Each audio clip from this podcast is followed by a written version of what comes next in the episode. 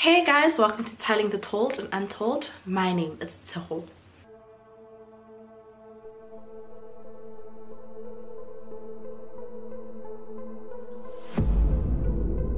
So today's video is a bit different. A couple of months ago, I got a book. It's titled The Profiler Diaries by Gerard Labuschagne. Um, this is the book. I hope you guys can see it. I really like it. I really like it. My brother recommended it to me. Um, I'll put the link in the description box below, like where I got it. I'm not sure how much it is. I know it's like, I don't think it's more than 300 rand but yeah um, and basically it's about Gerard Labuschagne who is a police psychologist and he just talks about like his time in SAPS all the different people that he's worked um, with um, different murder cases that he's worked on as well serial rapists serial murderers things like that. It's really interesting. So the book has seven chapters. The first chapter is titled state versus Labuschagne and he basically just talks about his upbringing what got him into psychology like into like what got him into studying psychology then criminology him doing his masters different people that he's interviewed. He's worked with so many people as well. He's worked with the fbi the bau which is outside of quantico. He's worked with um he did a ballistic crime scene reconstruction course with NCIS and he spent time with the LA Sheriff's Bomb Squad. He's also done like so much more than that, but I thought I'd list those ones because I don't know, maybe you guys would like I don't know like just gauge how amazing he is. Like he's really amazing and he's just done so much. He's done so much. It's actually so crazy how much he's done like with his 14 years at SAPS and yeah the second chapter is titled The Rise of Serial Murder and Profiling in South Africa and basically the chapter is just that. There's something that he mentioned in the chapter which I thought was interesting where he talks about the difference between serial murderer and serial killer and basically what he says is that he thinks that we should refer to serial killers as serial murderers and that's because there's so many different like types of killings or killers like he gives like he gives the example of like an elephant like being a killer as well and he just says that we should call serial killers serial murderers because based on the South African definition of a murderer which is basically just the intentional killing of someone that makes more sense so throughout the book he refers to them as serial murderers serial murder yeah I thought that was very interesting. He's also worked on so many different cases and some of the cases I've actually covered. He's worked on the Inge Lotz case, the Van Breda case. That was literally my first video. Um, I'll link them all up here. He's also worked on the Leigh Matthews case and I didn't know this but as I was reading the book I found out that Leigh Matthews killer, um, his name is Donovan Moodley. He was up for parole last year in 2020. I couldn't find out like if he was released or what's currently happening so I thought that was interesting. So if you guys haven't watched that video I think you should. So Leigh Matthews was a university student. She went to campus and she was kidnapped on campus by Donovan Moodley and then um, he basically just called her parents for a ransom and they did like find her and he was eventually arrested. And it's actually such a crazy case. If you haven't watched that i suggest that you guys do watch it. And yeah so then the last five chapters are cases that he's covered as well but they're like in depth. So the other cases he just kind of like brushes over. But then the last five chapters are cases that he's covered like in depth like all like the details the psychological profiling just things like that. So I thought that I would have a series titled the profiler diaries. And for the next four videos minus this one um it will just be a series titled The Profiler Diaries where I talk about the last five chapters and the cases that he talks about, which is also great because it has like insight from the person that worked on the case and more information that you probably won't find online. So if you guys are interested in that i hope like you'll stick around for the next couple of videos of this new series that I have going on. Um, also should note that this video isn't sponsored. Um, I just thought that it was a cool idea and hope you guys like it. So with that, let's go straight into today's case. Today's case is the Profiler Diaries, um, Jose Da Silva. On the 23rd of November 2001 at around 5 a.m., a motorist found the unidentified body of a white woman on the N14. This man was on his way to work from Krugersdorp to Pretoria. So he saw this body on the side of the road, stopped and called police officers who soon arrived on the scene. The woman's body was found laying face down. She was naked except for the white bra that she had on. She was really close to the road, like her fingertips were like almost touching the road.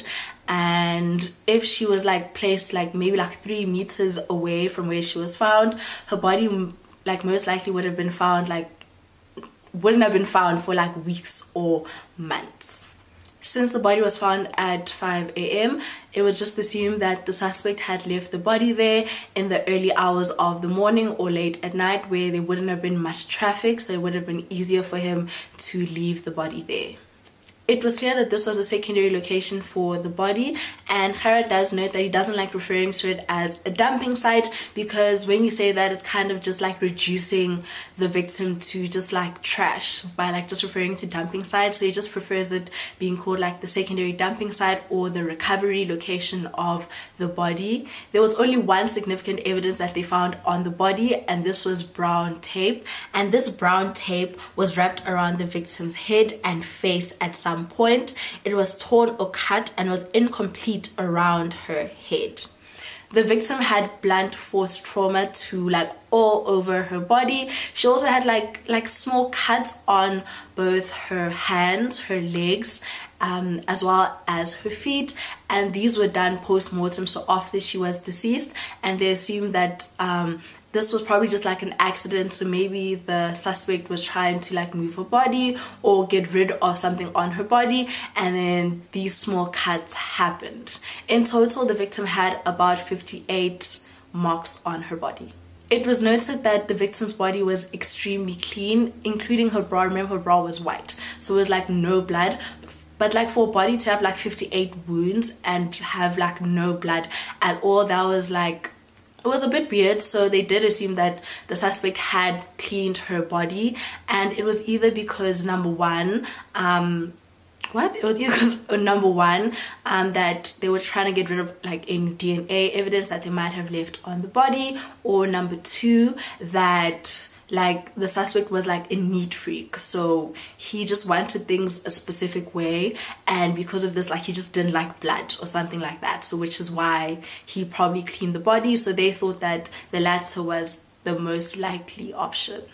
So there were two reasons why they thought that the victim was found like near the road and lying face down. The first one was that the suspect had like a sense of gloating like so you wanted to gloat like I killed this person and wants everyone to see her body and the second one was either that um she, like he just had a sense of guilt because she was lying face down so like he maybe just didn't want to see her face and like have her like face engraved in his mind. I hope that makes sense. So they thought that the latter was also it, that he had like this sense of guilt, which is why she was found which is why she was found laying face down.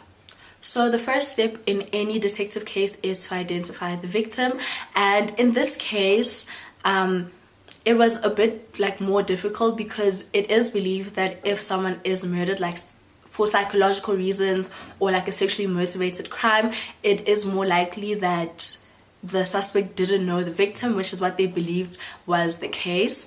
Um, but they did believe that the suspect and the victim did have like like initial contact like maybe for a couple of minutes. Like they didn't know each other but like they just had like a brief interaction.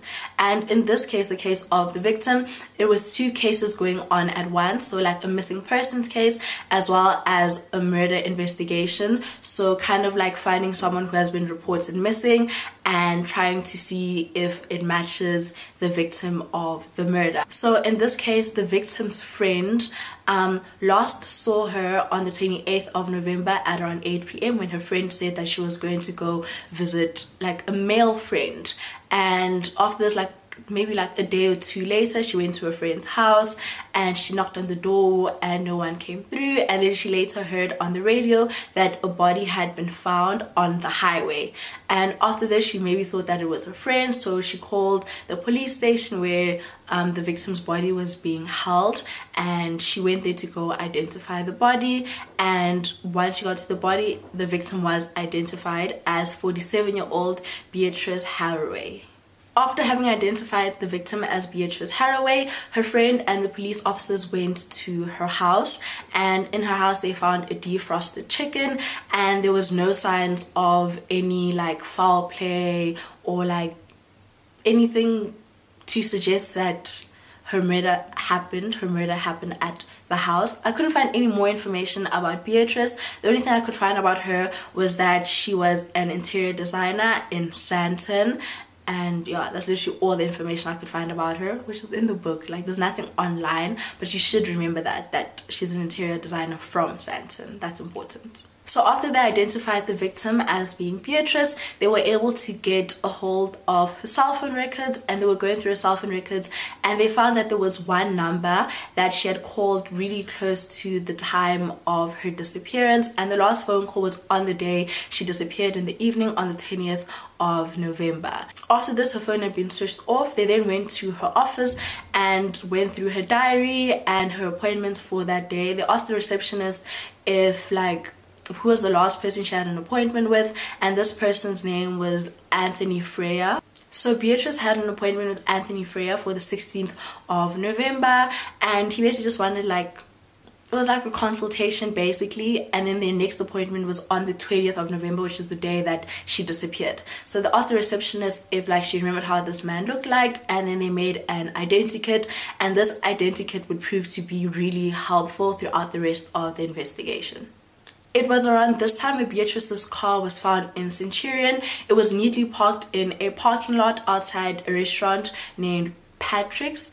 I hope I pronounced it properly. I don't know if it's still there now, but it was parked outside there and it was about 50 kilometers from where her body was found. After linking this number that Beatrice had been calling to Anthony Ferreira, they got his cell phone records and they basically just started going through like calling every number that he had on his phone just to like find out who this man was and with every like call they'd make they'd find out that he had so many different names like he had so many different aliases and also around this time they found out that Beatrice's phone had been switched on again on the 25th of November so five days after she had been killed and then switched off again they found a man his name is Mr. Radiman and so they called him and then he says that he found an advertisement advertisement on junk mail for a cell phone that was being sold for 400 rand 400 rand and then he met this man and this man introduced himself as James Oliver so he got the phone from this man gave it to his son and unfortunately his son went to the cinemas on the 26th of December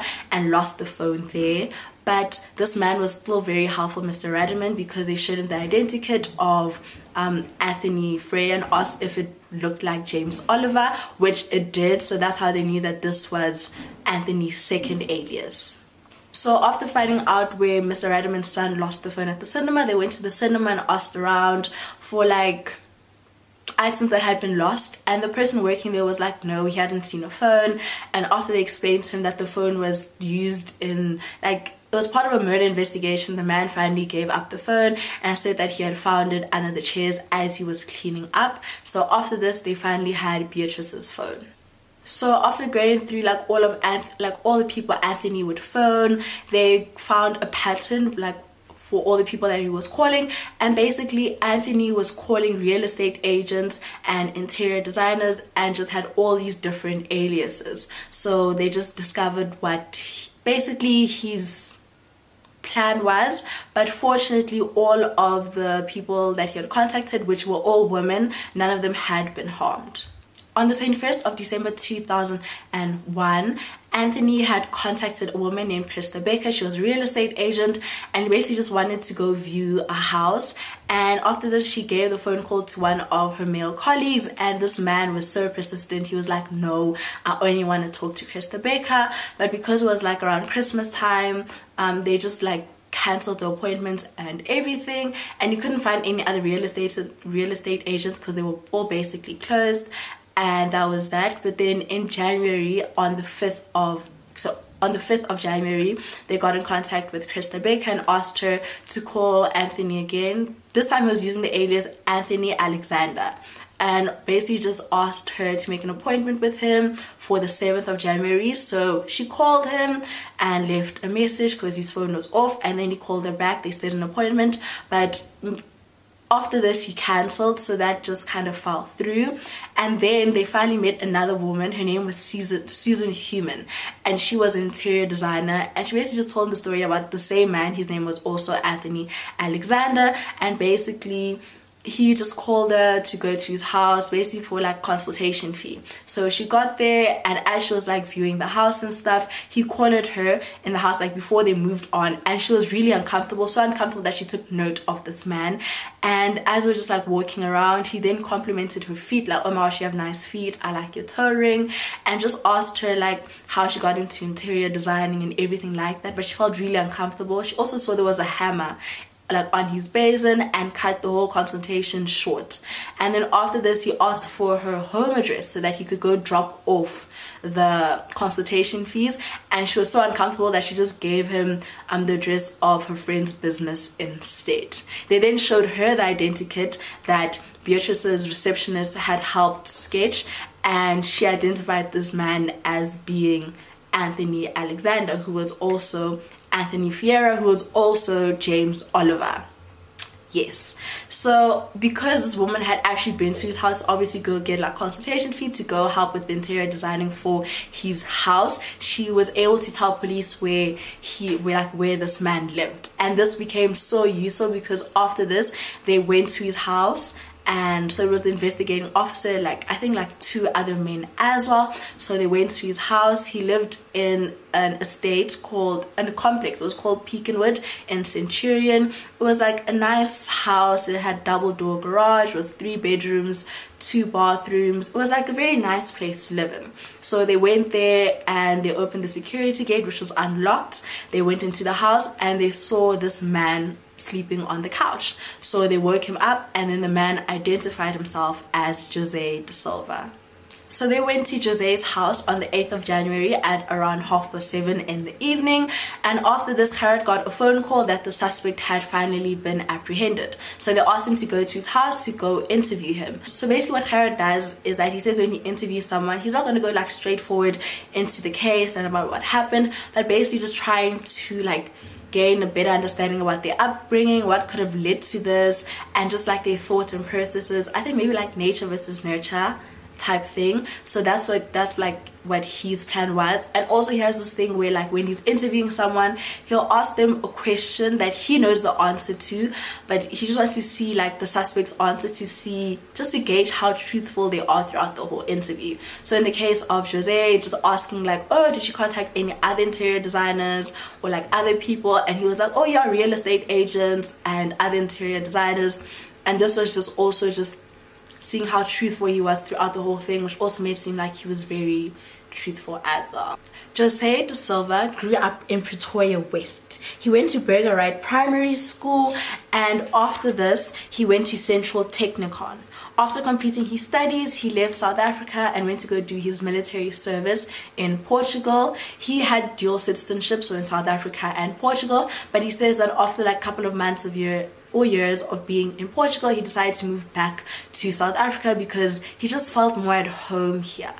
Jose worked at a company called Interconnect Systems and he was a project manager. He worked at the Johannesburg branch before being moved to Centurion in 2001, which is where he was working. He worked there from 1990 to when he was apprehended, but um, he had only been working at the Centurion branch for about a year and a half. Jose said that he had had bad experience with women, like with a woman in 1996. So he had dated this woman. They had a really good relationship. They bought a house together. Um, they had plans of getting married, and then eventually it just came to an end. And for him, after this relationship ended, he just really didn't see himself getting into a relationship with another woman. Jose was also a regular smoker of marijuana weed, and then he says that after the murder happened he just became very addicted to it and was sort of like an escape for him Jose also says that he was still surprised that he had a job and this is because he said that like he was very depressed and some mornings he would find it really hard to wake up. He says that this depression probably came from his mother's side and he has been depressed since like his early childhood. He was prescribed antidepressants but said that he stopped taking them because they would just give him headaches. He decided that he had to go see a psychiatrist because he claimed that like he just wasn't normal and he had like all these dark thoughts and everything like that but he just didn't want to go see a psychiatrist because he was scared about like what would happen to him so basically for like psychologists psychiatrists social workers um obviously there is confidentiality but then your confidenti confidentiality can be broken for either two reasons. So the first reason um, is if you are a risk to yourself or you're a risk to and the second one is a risk to someone else. So basically if you go to your psychologist and maybe you say that you want to kill yourself or you want to kill your husband they do have the right to break that confidentiality maybe go contact a mental a mental institution for maybe for you to like get admitted or contact the police if you want to go murder your wife. To basically just inform them that like you're a threat. So those two things are when your confidentiality can be broken. So i think for jose it was like if he were to tell his psychiatrist that i have these dark thoughts then he was scared about like what would happen to him. Jose says growing up he felt very powerless against his father. His father was very abusive towards his mother and him and he just had these thoughts that I just want to get rid of this man and I can't wait until I can get rid of this man. Says from about age 7 he received like this like the worst beating he's ever received from his father and after this he kind of just closed off and every time his father would hit him he wouldn't display like any emotion like he wouldn't cry wouldn't give his dad he wouldn't give his father the satisfaction of seeing him like crying or being emotional and he was like if that ever were to happen my father would have to kill me first in June 2001, Da Silva had a venous bypass. I know that is. I'm so sorry. Um, but he after this had to wear an orthopedic sock on his left leg for about two months. And throughout these two months he gained a lot of weight. He felt very uncomfortable in his body. And he was just like no one is ever gonna love me. I'm probably just never gonna like meet a woman that wants to be with me because i'm not that good looking and yeah everything like that. So after he had um, this bypass on his leg. Um, his doctor referred him to a psychiatrist and then he only had two sessions with his psychiatrist before his psychiatrist referred him to a clinical psychologist in Hatfield. So he says that like he had like such dark like he had really dark thoughts that he just couldn't share with anyone and then Gerard asked him like what kind of dark thoughts would you have and Jose basically just said that like he had like two deep dark thoughts and they were towards his father as well as his boss. And then he just says that like maybe they'd like upset him. And then he had this thought like maybe his boss would come into work and like he'd shoot him in the head and make it look like a robbery or like take an axe and just hit him in the head and then that would happen. But then after that after like he'd have these thoughts he feels so bad because then he was just like but they don't deserve it. Like no one deserves to die which is also a bit like it's very it's contradict it's very contradictory I hope that's the right word Jose then went on to describe the game that he had with real estate agents and interior designers so for him because like he was a man in like his 30s, single, no wife, no children. He didn't want any of those things because for him he felt like he didn't deserve those things. But like he could have this, he used, he used to play a game with all these women. So for him he would have like this fake alias and maybe just say like he wants to buy a house. So like these women would show him a house and they treat him so well because obviously they think that he has money he could buy this house and he loved being treated like that. So like for him he felt like he wouldn't be treated like that because of how he looked how much weight he gained and everything like that. So it was like this game that he had control over he had like control over how these women would see him based on like this fake life he'd had like he had so it'd go to a house maybe and then he'd be like, oh my gosh, this room is so beautiful. Maybe like I think my wife would love it. Or like this garden is so big for like me and like my wife and I's children to go play in it. So it was like this game he had for himself to just make him feel like superior to all these women like all these women and gain their respect as well jose would also say that when there was a full moon he couldn't sleep he had like this other like pers- like he had two personalities basically and when there was a full moon he couldn't sleep. So when there was like so this would happen like once a month where he'd go out and get like a sex worker. And he said like he didn't have any like weird sexual fantasies or fetishes or wanna like control them tie them up just like things like that.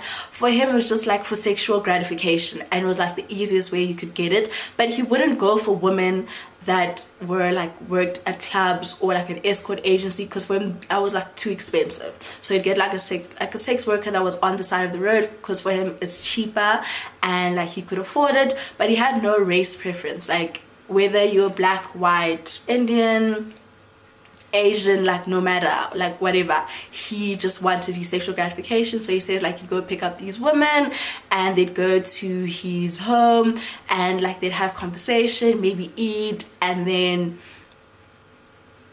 do things and then pay them and they would go home. And he says that he did this for such a long time but no one knew. And after he said this Gerard actually thought that he might have been the sex worker's serial murderer that was operating in Pretoria West from 1990 to 2001 which is also weird because that's like when he was in Pretoria and until he was arrested and they ran his DNA against the one they had for the serial murderer and it wasn't a match. I should also note that the serial murderer still hasn't been caught to this day but I thought that was very interesting.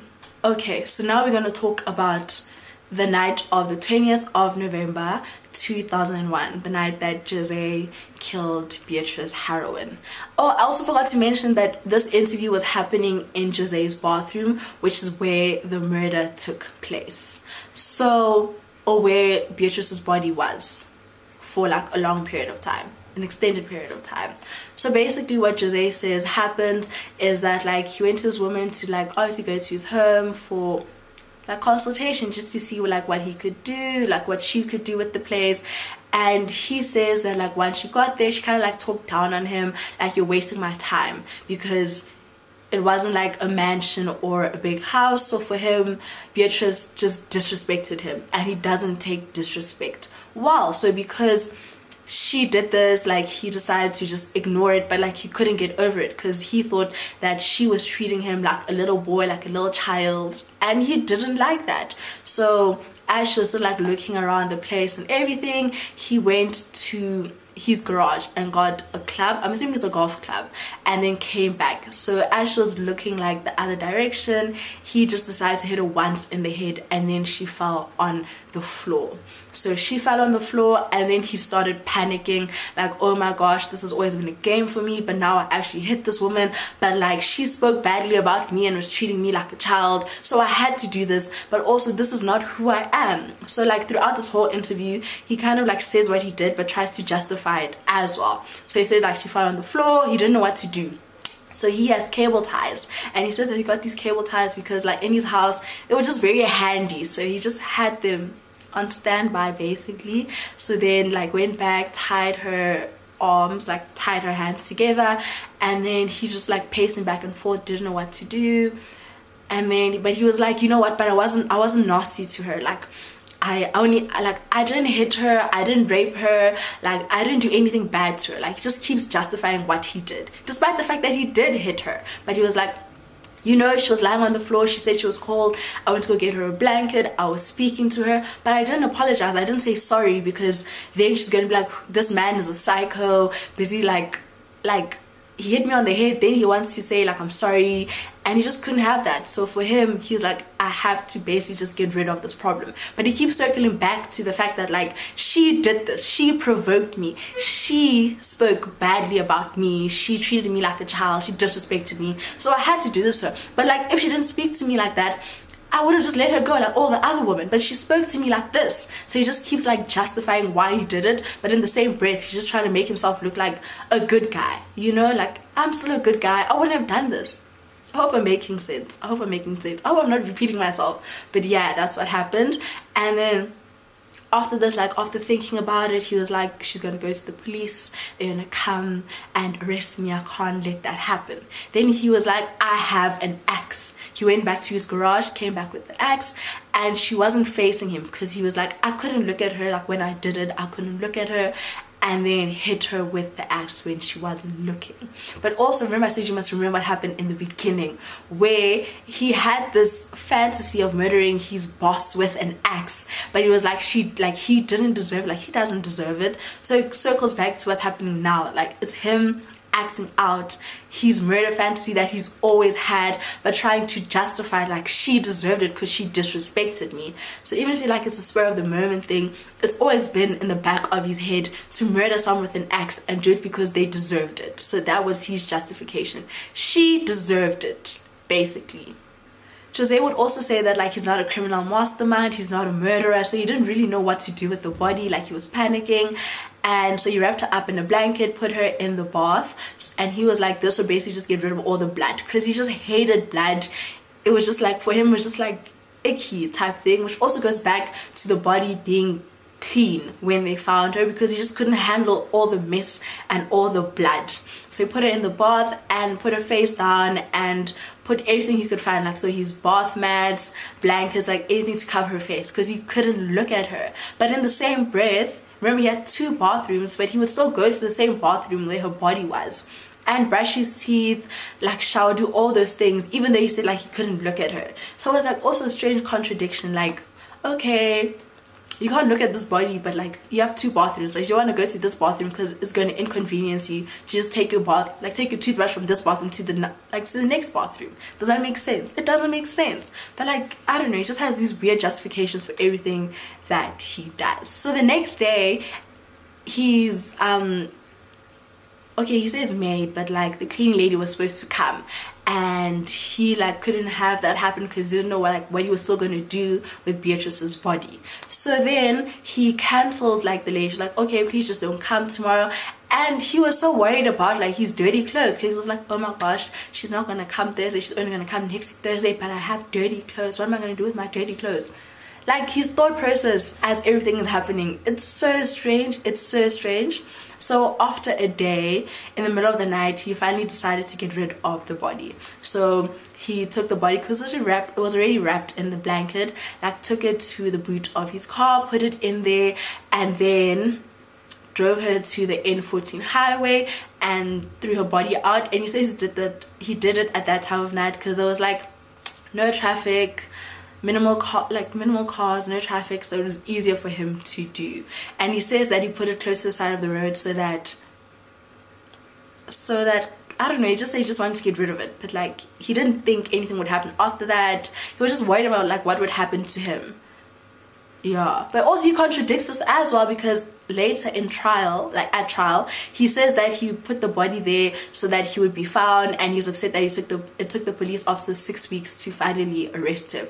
But throughout his interview he kept saying like um I didn't want anything to happen to me. And that's why like he like what he displays throughout the interview and at trial. So throughout the interview like he's like meek he's very open talking about like what happened justifying it. But when he's at trial he's acting like macho man like it took you guys so long. Why didn't you guys find me? And don't don't don't don't like just yeah.